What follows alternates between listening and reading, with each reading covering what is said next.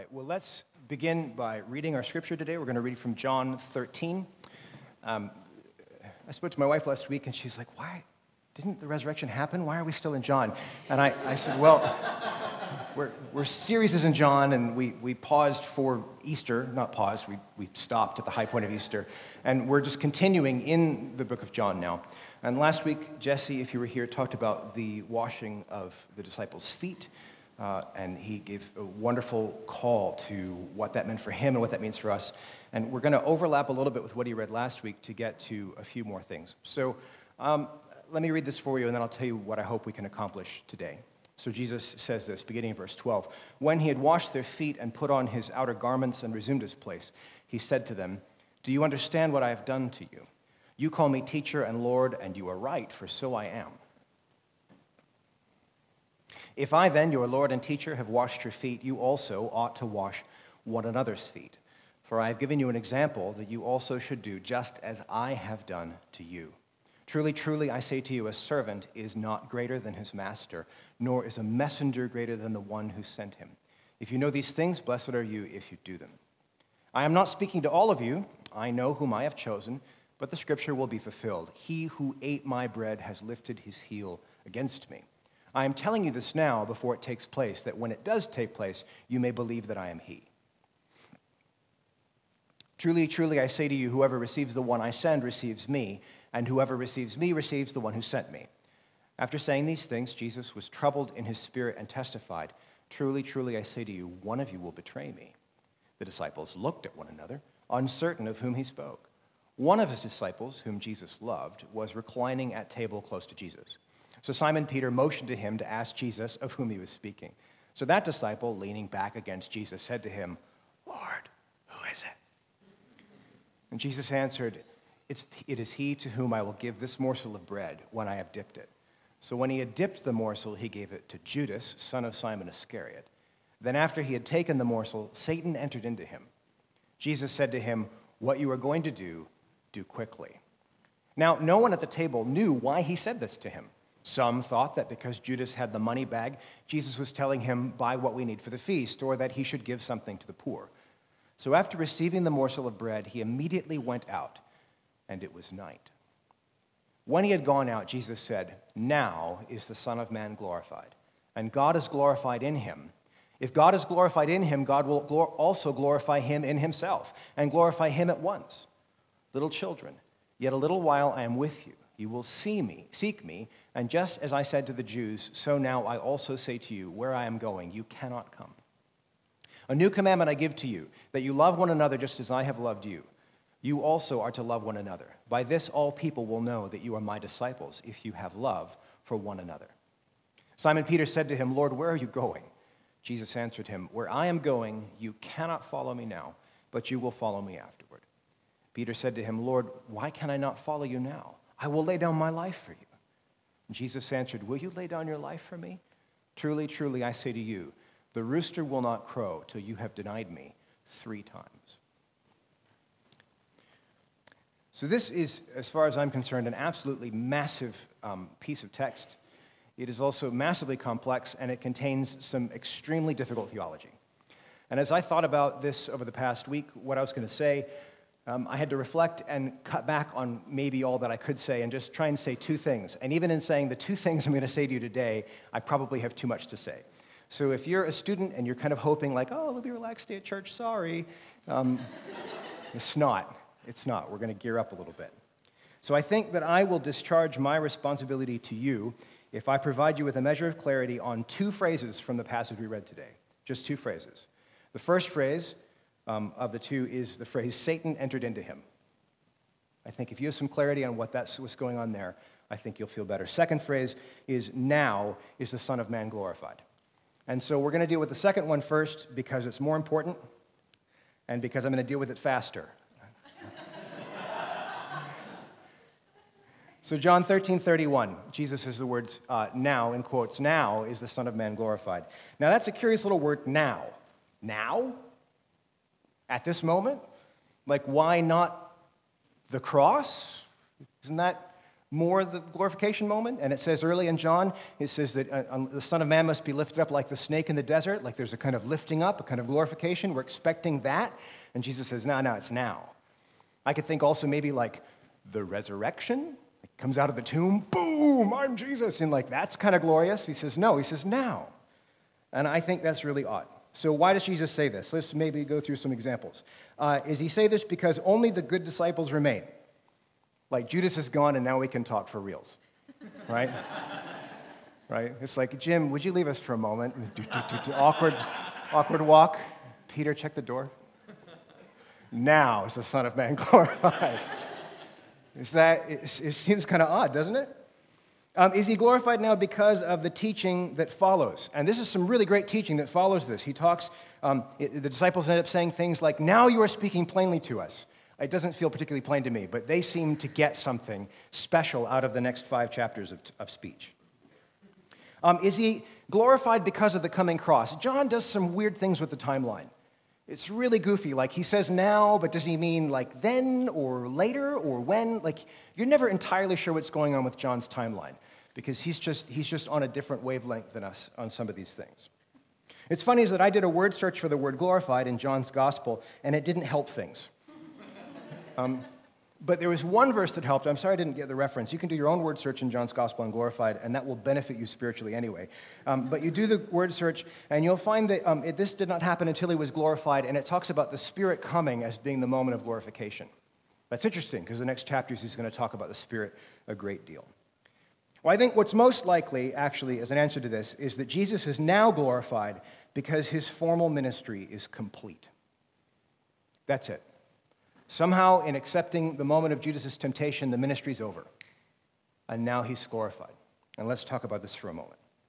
Uh, so, essentially, because of the betrayal, it's like Jesus closes the envelope on his ministry. It's over, it's done. Everything public he was going to do is done, and now it's just finished. There's just some final tidying up to do. Uh, if you think of it, maybe this is a way to think about it. Many of you have written theses and dissertations and odd things like that. Um, it's written and you've turned it in. There's an exam to come, but it's over. Like you can't change it at this point. And maybe that's something of what he means by saying, now I'm glorified. Like I handed in the assignment. And now I'm here. And some of you are panicking. Don't worry about it. Don't worry about it. Jesus has you covered, Caitlin. All right. All right. Um, you would get evidence from this from the teachings that follow explicitly. And I want you to note um, that in the coming weeks, especially, so chapters, the end of chapter 13, chapter 14, chapter 15, chapter 16, and chapter 17 are all instructions for Christ's absence. All right, now I'm going, here's the stuff you have to do to keep up. I was talking with Jesse about this. It's like, oh, yeah, and the Spirit. Oh, yeah, and loving one another. Oh, yeah, there's a kind of like, let's just get this all in there. It's a bit overwhelming sometimes. Uh, but uh, it seems to be moving this way. And we see this also with Jesus being glorified by the Spirit's arrival. The Spirit comes, now we're going to do greater things because the Spirit's with us, and Jesus is being glorified in us. Additionally, I think that in accepting Jesus' excuse me, accepting betrayal by Judas, Jesus points to his own vindication. And this is one of the reasons there's the explicit quote from Psalm 41. So, first of all, John 13, 18 has this little phrase in the middle uh, He who ate my bread has lifted his heel against me. That's from Psalm 41. So, Jesus has this psalm in the back of his brain. And I think this explains the vindication stuff a little bit. Uh, let's look at Psalm 41 for just a moment. Uh, 1 through 3 Blessed is the one who considers the poor. That's Jesus, looks after the poor, weak, the needy. In the day of the trouble, the Lord delivers him. I don't have to worry about trouble because I've lived a life that glorifies God. The Lord protects him and keeps him alive. He is called blessed in the land. You do not give him up to the will of his enemies. Now, uh, the following verses, this guy gets in trouble. It's probably David. Uh, there's some sin, there's some issues, then there's some enemies coming after him. And then in verse 9, 41 9, um, it says, Even my close friend in whom I trusted, who ate my bread, has lifted his heel against me. So, kind of the apex of his trial is that his very dear friend has turned against him. And this is the verse Jesus quotes explicitly to kind of identify what's going on with Judas and what's happening in the story. But what happens in the next verses maybe gives us an idea of the glory. So 41, 10 through 12. But you, O Yahweh, be gracious to me and raise me up that I may repay them. That's maybe a little scary if you're thinking about Jesus. Uh, By this I know that you delight in me. My enemy will not shout in triumph over me. But you have upheld me because of my integrity and set me in your presence forever. So, He's being lifted up. He's being exalted. He's being vindicated. That even though this betrayal has happened, the betrayal will prove God's faithfulness. And I think that's a little bit of what's going on with now is the Son of Man glorified. I accept the betrayal, and accepting the betrayal, I know who God is, I know who I am, I'm fine. And he points to this vindication. And so he, glor- he glories in this. It's pretty interesting. So let's slow down for a second and let's think about this a little bit more. In allowing himself to be betrayed by one such as Judas, Jesus shows even more the depths of his love and the reaches of his power.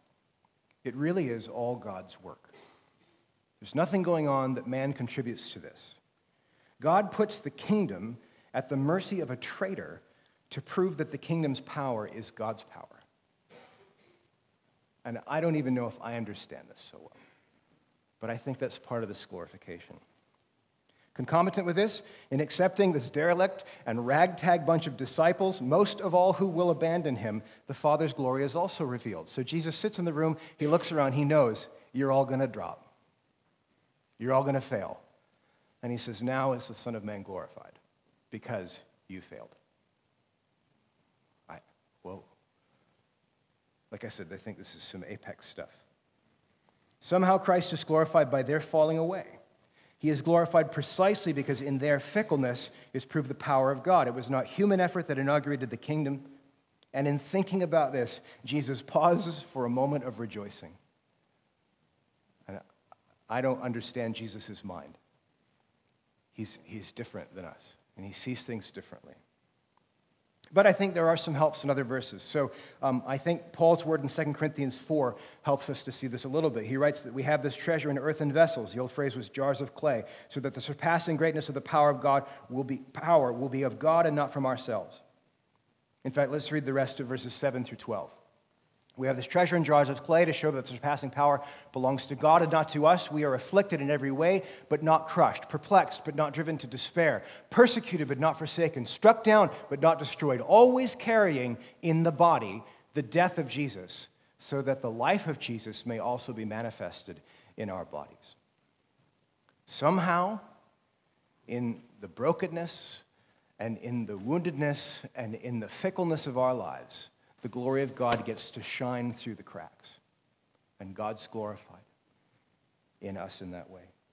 In our brokenness, our failure, our weakness, which is to say, in our humanity, we are privileged most to be vessels that glorify our God. It's in those places of weakness where we become examples of his power and we become testimonials to his greatness.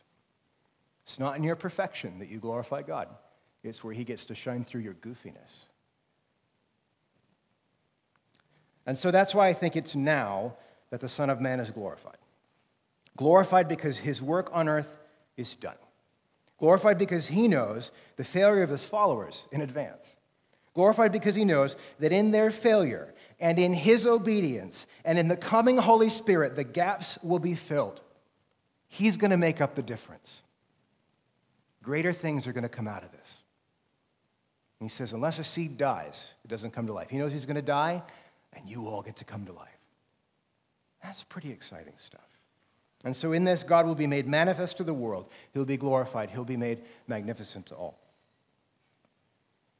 So, now is the Son of Man glorified. Second phrase uh, John 13, 27. Satan then entered into him. Satan then entered into, there's a then there in the other translations.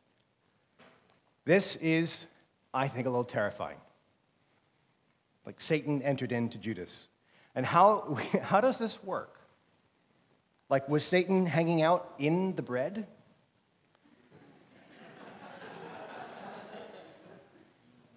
like, if I go to the pub and I offer, I offer Jim a nacho, here, take this nacho, right? Is there, is there some danger involved in receiving food? If Satan's in the bread and we've all eaten from the bread, do you start looking around going, wait a minute, I ate this too? This is, this is not a happy picture. Think about also, does Judas have a choice in the matter? Oh, thanks, Jesus. Oh no, Satan entered in, right? What happens in this picture? I think there's some really weird stuff. I think there's actually, um, as I think about it, there may be three kinds of explanation. There's possibly quite a few more. Uh, so, explanation A Jesus causes Satan to enter Judas. Well, that's a little uncomfortable, isn't it? Jesus causes Satan to enter Jesus. I think this raises all sorts of really horrible theological questions about God and about the good. Like, can God be trusted? Like, will he do that to us? Uh, can we trust the gifts that God gives us? Uh, some really cascading horrible things. What relationship does God actually have to Satan in these matters? So, suffice it to say, I don't think explanation A is right. Explanation B, I think this is possible, but not, maybe not as likely, uh, is that Satan had already entered Judas, and John is speaking figuratively. Like I already said, he, John's super goofy with time, like when things happen time wise. So, like, when did Satan really enter Jesus? Like when he went to the Pharisees and he got, like, he received the 30 pieces of silver, and then Jesus, Judas, like Jesus gives the morsel, but Satan already entered in. There's kind of a, in the same way that now he's glorified, then, I don't know. There's some weirdness with time. We just don't, we can't say for sure. Um, or third, and I'll, so explanation C, and I think this is it. I think that an act of kindness triggers Judas's latent betrayal. And I want to explain this as we go on. To put this another way, I think that Jesus being Jesus causes Judas to be Judas. Uh, and I think there's some stuff for us to think about. Let's talk about who Judas was. Maybe you've never thought about this. Let's maybe give what we know of Judas's life story. We know, first of all, he's one of the 12. He's one of the 12 disciples, and we know his name Judas, son of Simon Iscariot. Now, think about the name Judas for a moment. It's the Romanized form of Judah, as in the tribe of Judah, as in also probably a very popular name at that time for Judas Maccabeus, Judah Maccabee, who fought off um, Antiochus Epiphanes. And he was a, kind of a cultural hero. In addition, um, he's the tribe of Judah. The tribe of Judah is the royal line. That's David's line, a line of kings and rulers. Very proud of who they were. Um, so there's a huge mass of people named Judas. There's another disciple named Judas. Remember, they say later, like Judas was there, not Judas, Judas, but Judas, right? and, um, Judas is a popular name. So uh, to, uh, one of every six disciples is named Judas. Don't, don't, anyway, don't worry too much about that math. But um, it's a popular name. Um, it's kind of like uh, maybe after the Second World War, a whole slew of English children being named Winston, right? Oh, what a hero, little Winston. Or like little Scots named Wee Willie Wallace showing up and, you know, oh, we're so proud of you. And like we're naming a child after a cultural hero. And so giving a kid the name Judas is that kind of thing. We're, we're proud of what this person's done for us. Uh, Judah becomes, in fact, the root word for Judaios, the Jews. The Jewish people are named for Judah. That's where the name comes from. He is like apex Jew in some ways by having this name. And also in Hebrew, the name Judah means praise. And I find this extremely sobering, but in a very real way, Jesus is betrayed by the praise of Israel. Um, and I find that startling. At some point, this guy begins to follow Jesus. He becomes part of the inner circle of followers, one of the inner 12. And remember, there weren't just 12 followers. It says in Acts chapter 1, there were about 120 people left after the crucifixion at the time of Pentecost. Uh, when Jesus sent the disciples out two by two, there were 72 others who went out. There's a much larger group of people following Jesus at this time. And I want you to think about that for a minute, too. When the disciples went out two by two, Jesus, excuse me, Judas went out two by two. Okay? So when the disciples healed the sick on that journey, Judas healed the sick. When the disciples cast out demons, Judas cast out demons. When the disciples preached the gospel, Judas preached the gospel. Repent, for the kingdom of God is at hand. He was in the ministry. He did the stuff. He saw all of it. And he was a witness to all the things that Jesus did. He saw the healings. He saw the feedings of the thousands. He watched Jesus walk on water. He saw Jesus still the storm with a word. He watched Jesus speak to demons and say, Get out. And they did. He saw all of it. He was a witness to all of the things that they did. And he was there. So, what goes wrong? Well, we have a couple clues. We have real explicit textual clues, and then we have some suggestive clues. The explicit clue from the text is that money went wrong. This is the stuff we hear about Judas. Money went wrong. So we're told, even in this passage, that Judas kept the money bags. He distributed the money to people. If you thought about why wasn't Matthew the tax collector in charge of the money bags. Don't you think you put the finance guy in charge of your finances? I don't know. Maybe, maybe Matthew, when he left being finance, he was like, no, no, no, no more. I'm not touching money anymore. I don't know. Uh, but Judas is in charge of the money. Judas objects explicitly when Mary spends her extravagant perfume on Jesus. Now, the other Gospels tell us that all the disciples grumble, but they, some of them highlight Judas was upset that this money had been wasted. But then they say he didn't really care about the money, care about the, what, the waste. He, he cared about the money. Um, the apostles say explicitly they think Judas was keeping some for himself. I confess, it's not, I don't want to disagree with the apostles. Um, I, I don't know about this. Like when you're living in close quarters with 12 of your best friends, like you show up with a new watch or something, it's kind of hard to pull that stuff off. I don't know. I don't know what, I, I don't know. I think they're, they're identifying something was wrong with Judas's relationship with money. And of course, he betrays Jesus for 30 pieces of silver. Uh, so money's in the mix with what goes wrong with Judas. A second clue, and this is more suggestive, is I think um, power goes wrong. Something to do with power. We've talked about this over the past months, but if the model for messiahship that's expected by the disciples and by the local Jews alike is one of an invading kingdom, of overthrowing the Romans, of a new Jewish hegemony over the region and kind of globally, it is possible and likely that Judas holds these ideas as well. That Judas is a typical Jew. That's why would we expect otherwise? He's expecting a certain kind of kingdom. And could it be that Judas, expecting a certain kind of kingdom, is deeply disappointed by Jesus' obvious failure to take a kingdom? I think that's plausible. Is it then plausible also that in some part of Judas's mind, he thinks he might be driving Jesus to act? Now, we're, we're beyond the text, we're speculating, so hold this in speculation, of course.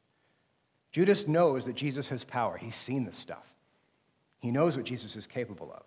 Is he trying to make Jesus use the power? Remember, when Judas betrays Jesus, he betrays the 30 pieces of silver, and then when he realizes that they're going to kill Jesus and Jesus doesn't take power, Judas throws the silver away and hangs himself. He's horrified by what he's done.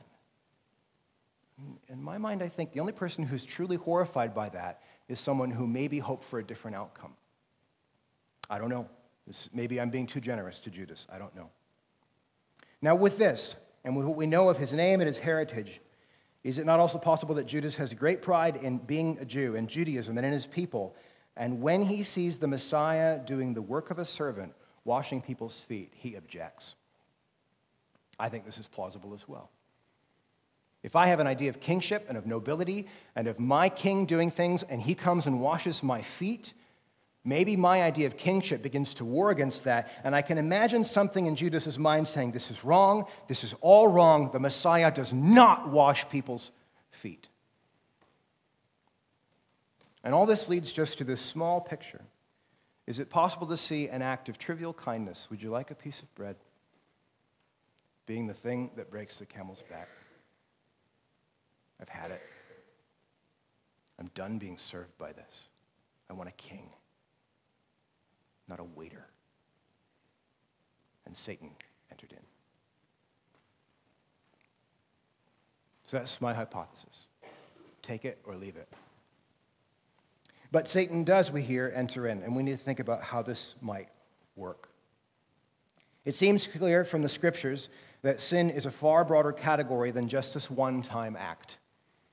Um, we're really crippled by thinking of sin as just the individual sins. Like, I did this thing, I told this lie, um, I looked lustfully at this person. I did these drugs. I don't know, you know all these kind of things, like these one time sin things that we look at. Um, but it's never just the one time act. Judas doesn't become a sinner at this moment. Satan doesn't enter suddenly at that moment. There's a progression that leads up to this. Um, our fixation on these particular sins causes us to miss what is a life, a state, a buildup, even just a whole environment of sinfulness that leads to certain kinds of actions. So uh, we'll look at a couple passages for a moment. James 1, verses 13 through 15 says the following Let no one say when he is tempted, I'm being tempted by God.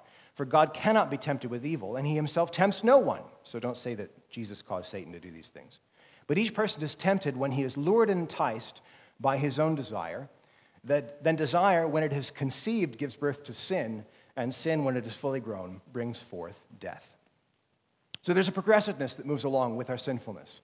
That it begins with a desire in the heart. The desire in the heart gives birth to kinds of sin, and sin in time gives birth to a kind of cancerous death. It grows and it molds and it becomes worse inside us. Sin is progressive. I think that's the key I want you to hear. And then let's also look at what Paul says in Ephesians 4 26 and 27. He says, Be angry and do not sin. Do not let the sun go down on your anger, and give no opportunity to the devil.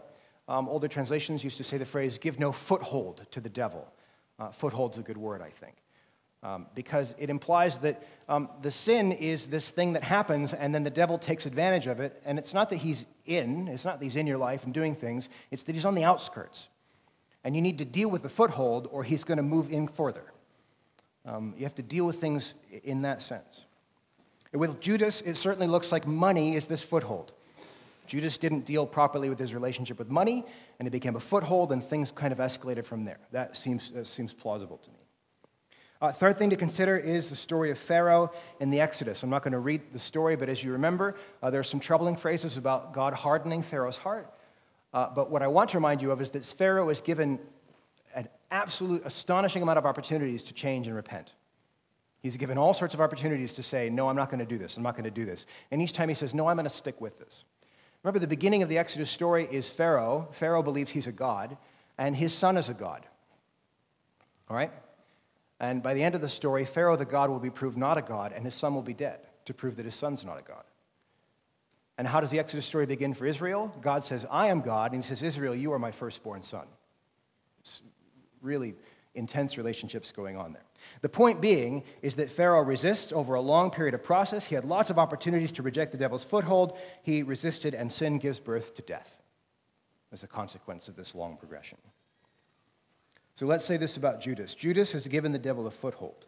He's grown sin in his heart over a long process, so that at this moment with Jesus, his actions bear fruit. Satan enters in. This is not a significant change in his trajectory, it's rather a confirmation of where he was. It's, it's a fulfillment of the life that's been living. So let's pause. There's a really big background question here that I haven't addressed, and maybe this is in your head. Maybe you're asking yourself, Jeremy, do you really believe that Satan exists? And the answer is the biggest answer is Jesus does. And I'm not inclined to disagree with Jesus about these things. Jesus uh, has conversations with Satan. Do you ever think about the temptation narrative? Satan tempts Jesus three times. He's alone in the wilderness. How did the disciples hear about that story? Unless Jesus sat down with them and said, Hey guys, so this time I was being tempted by Satan in the wilderness. How would you like to have been there for that day of teaching? yes, Master, you know. And Jesus told them, I think. Uh, we believe, we believe that there is a force of opposition to the kingdom of God, and that this force of opposition possesses personality. There's a personality that wants to oppose God's kingdom on earth. This force is not God's opposite. Satan is not the opposite of God. We're not dualists. Have you guys seen that really stupid meme of Jesus and Satan arm wrestling? You've seen like Jesus really muscular, and the devil's really angry. They're, they're not opposites. Uh, the opposite of Satan is probably Michael the archangel. If Jesus fought Satan, he would rip Satan's arm off and beat him to death with it. Like there's just no contest. There's no contest. It says, Martin Luther's got that great song, one little word shall do him away. That's it. Jesus has to say, be gone, and Satan's done. It's pretty cool.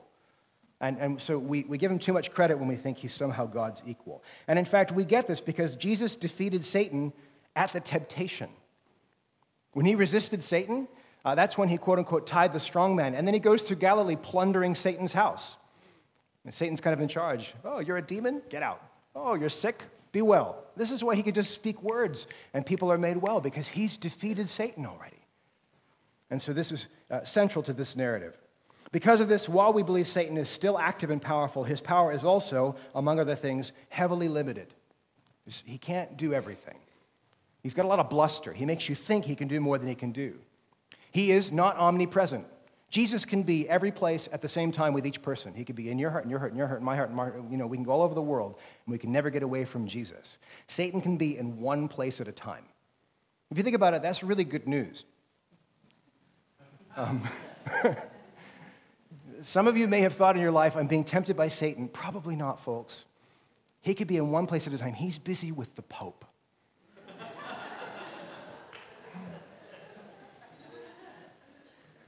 When he was alive, he was trying to get at Billy Graham, right? And my guess is there's some poor woman in some third world country whose prayer life is more a threat to Satan's kingdom than all of us combined. And he's trying to get at her. So don't give him more credit than he's due. He's got minions, but Satan's probably never tempted any of you. He's also trying to work on entities and powers and nations. He's got a different agenda, all right? But he's not omnipresent. Good news is Satan is resistible. He could be stopped. He could be stopped soundly. As soon as Jesus shows up, it's the walls go up and nothing can happen. And so he's beaten. He's a defeated foe. And this is good news for us. So, the biggest question, and the question I want to end with, is this How do we keep ourselves from being like Judas? How do we keep ourselves from being like Judas? Well, I think there's three things we can do. Number one, we could be filled with the Spirit we could be filled with the Holy Spirit. It's the number one thing you can do. And the good news is, according to Jesus in John chapters 14, 15, 16, 17, is that the Spirit comes and He does His work in you. It's not your effort that makes the Spirit more. It's the Spirit comes by our, we let Him come, we let Him reside in us, we let Him have His way, and He does the work. All we have to do is stand firm. Uh, the first part of having being filled with the Spirit is just simply knowing Jesus, is having a commitment of faith in Him. When you believe in Jesus, you get sealed with the Holy Spirit as the promise of the resurrection in you. This wonderful little tripart. Having believed, you received and were sealed, Paul says in Ephesians 1. So I'm going to use Jim again because I don't mind touching his forehead. So having, so here, Jim, stand up for a second.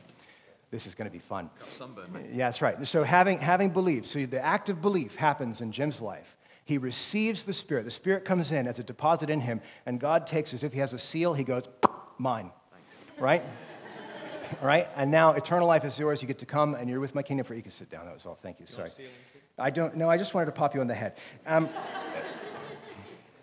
all right? Uh, so the believer's inheritance, first of all, is the Holy Spirit. And he lives in each of us who have confessed our faith in Jesus Christ. You can't, like, ruin him you can't like really do away with him. You can't get rid of him. You can, you can be dull to him. You can limit his power. You can do all sorts of silly things. But you can't, once the Spirit's in you, it's God's work in you. And that's, that's pretty cool. So, in addition to having the Spirit, you can ask to be filled with the Spirit. Every Christian has the Spirit as your inherited right. It doesn't mean you're full of the Spirit and being filled and having a prominent life in God's Spirit. Um, F.B. Meyer uh, once preached a sermon. He talked about three types of people. They're people, uh, the Christians in whom the Spirit is present. That's all of you who believe in Jesus. And there are Christians in whom the Spirit is prominent, so there's a deeper presence of the Spirit which shows up in their life and actions. And then there's Christians in whom the Spirit is preeminent. And you meet these people, and you're either like, I want that, or I'm terrified of what God might do to me. And so each of you has this capacity to have more of the Holy Spirit. And all you have to do to get more Spirit is ask. God denies us no good gift that we ask Him of. My kids come to me and they say, um, I don't know why I'm going to cry. My kids come to me and they say, Dad, I want a drink. I don't give them crap. God wants to give you the good gifts because He loves you. You're His kids. So ask. Ask. Just say the word. I want more spirit. And He's like, okay. Um, we get spirit in community. Um, Christians are not creatures meant to be alone and living in solitude. We're meant to be in community with one another. We get together and we sing. Like some of you have great moments singing alone to worship Jesus, and you know that those moments can be wonderful, but they're no match for when you show up in a large group and all of you sing to Jesus, and suddenly it's like, wow, there's stuff happening. It's not like we can manipulate God, it's just that He likes being in big groups. And he likes to show himself up more. And each of you gets filled, and then each of you gets filled, and then we leak because we're broken vessels, and our leaking benefits other people around us, and it's just, it's great stuff. So be filled. We get more of it in community. So that's number one be filled with the Spirit. Number two, if you don't want to be like Judas, deal with sin rapidly. So don't give the devil a foothold. This doesn't mean don't sin. Now, hang on. That doesn't mean go sin either. Um, in Ephesians 4 26 and 27, when it says, don't give the devil an opportunity, don't give him a foothold, it means deal with things timely. It means have a restoration plan. Oh, I've sinned. I need, I need to confess. I need some community. I need some time. I need some prayer. I want to be made right with the Lord. This is a plan for being made right with the Lord, not a plan for, like, I'm going to be perfect no matter what. The devil's smarter than you are. He'll find your imperfection and he'll whack you. Okay? Not the devil, his minions. Okay, we covered that.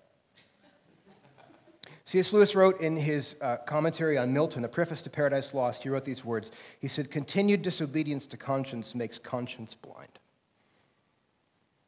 Continued disobedience to conscience makes conscience blind. If you continually harden your conscience against the Holy Spirit's work when He begins to niggle at you about something going on in your life, he'll begin to, your conscience will begin to be dulled and blinded and hardened. And then you will develop a habit, a disposition of sinfulness that will make it harder and harder to deal with your sinfulness.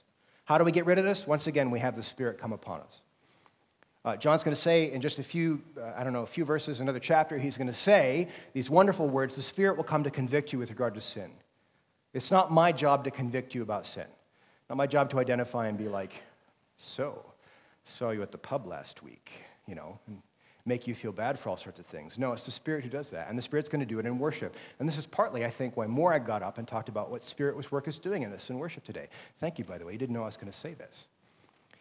You know, Jesus tells us in Matthew that if you're offering your gift at the altar and suddenly you remember that your brother has something against you, wait a minute, that means it's not I who did the wrong. It's not him who did the wrong. It's I who did the wrong to him. And I'm remembering while I'm about to worship that my brother has a problem with me because I sinned against him. He says, Leave your gift, go make it right, then come back. And among other things, that tells me that sometimes it will be in the very moment of glorious worship when you remember, oh, I goofed. And that's not your mind treating you, tricking you to say, like, it's not, that's not the devil telling you, ha ha ha, I'm going to take you from worship. That's God's Spirit saying, fix it. Pay attention. So deal with sin rapidly. And lastly, number three, it is never too late to be restored. Be filled with the Spirit, deal with sin rapidly, and remember, it's never too late or never too far to make things right. What if Judas had waited? Have you thought about that? What if he'd waited one more day? What do you think would have happened? Judas and Peter are in strong comparison. Matthew makes this much more explicit than John does. They both deny Jesus. They both deny denying Jesus. We won't do it. Uh, they both commit acts of betrayal. They both, it says explicitly, they both mourn. Uh, Judas's mourning leads to suicide. Peter's mourning leads to him running off into the night. And the key difference between Peter and Judas is that Peter waited and was restored by his master. And Peter, because he waited, got to be a broken vessel for God's glory. And Judas didn't wait, he didn't look to be restored. So nobody here ever has to be a Judas. Never. Just wait on the Lord. Um, I'm sorry I've preached long. We're going to take some time now to pray. And I would like today, um, as we come for some worship, I'd like to invite you if you want to be filled by the Spirit, to come receive prayer to be filled by the Spirit. Ask, and He'll give. It may not be the gift you want. It may not be a gift that makes you comfortable, but it will be Him, and you'll have that gift. Would you please uh, stand?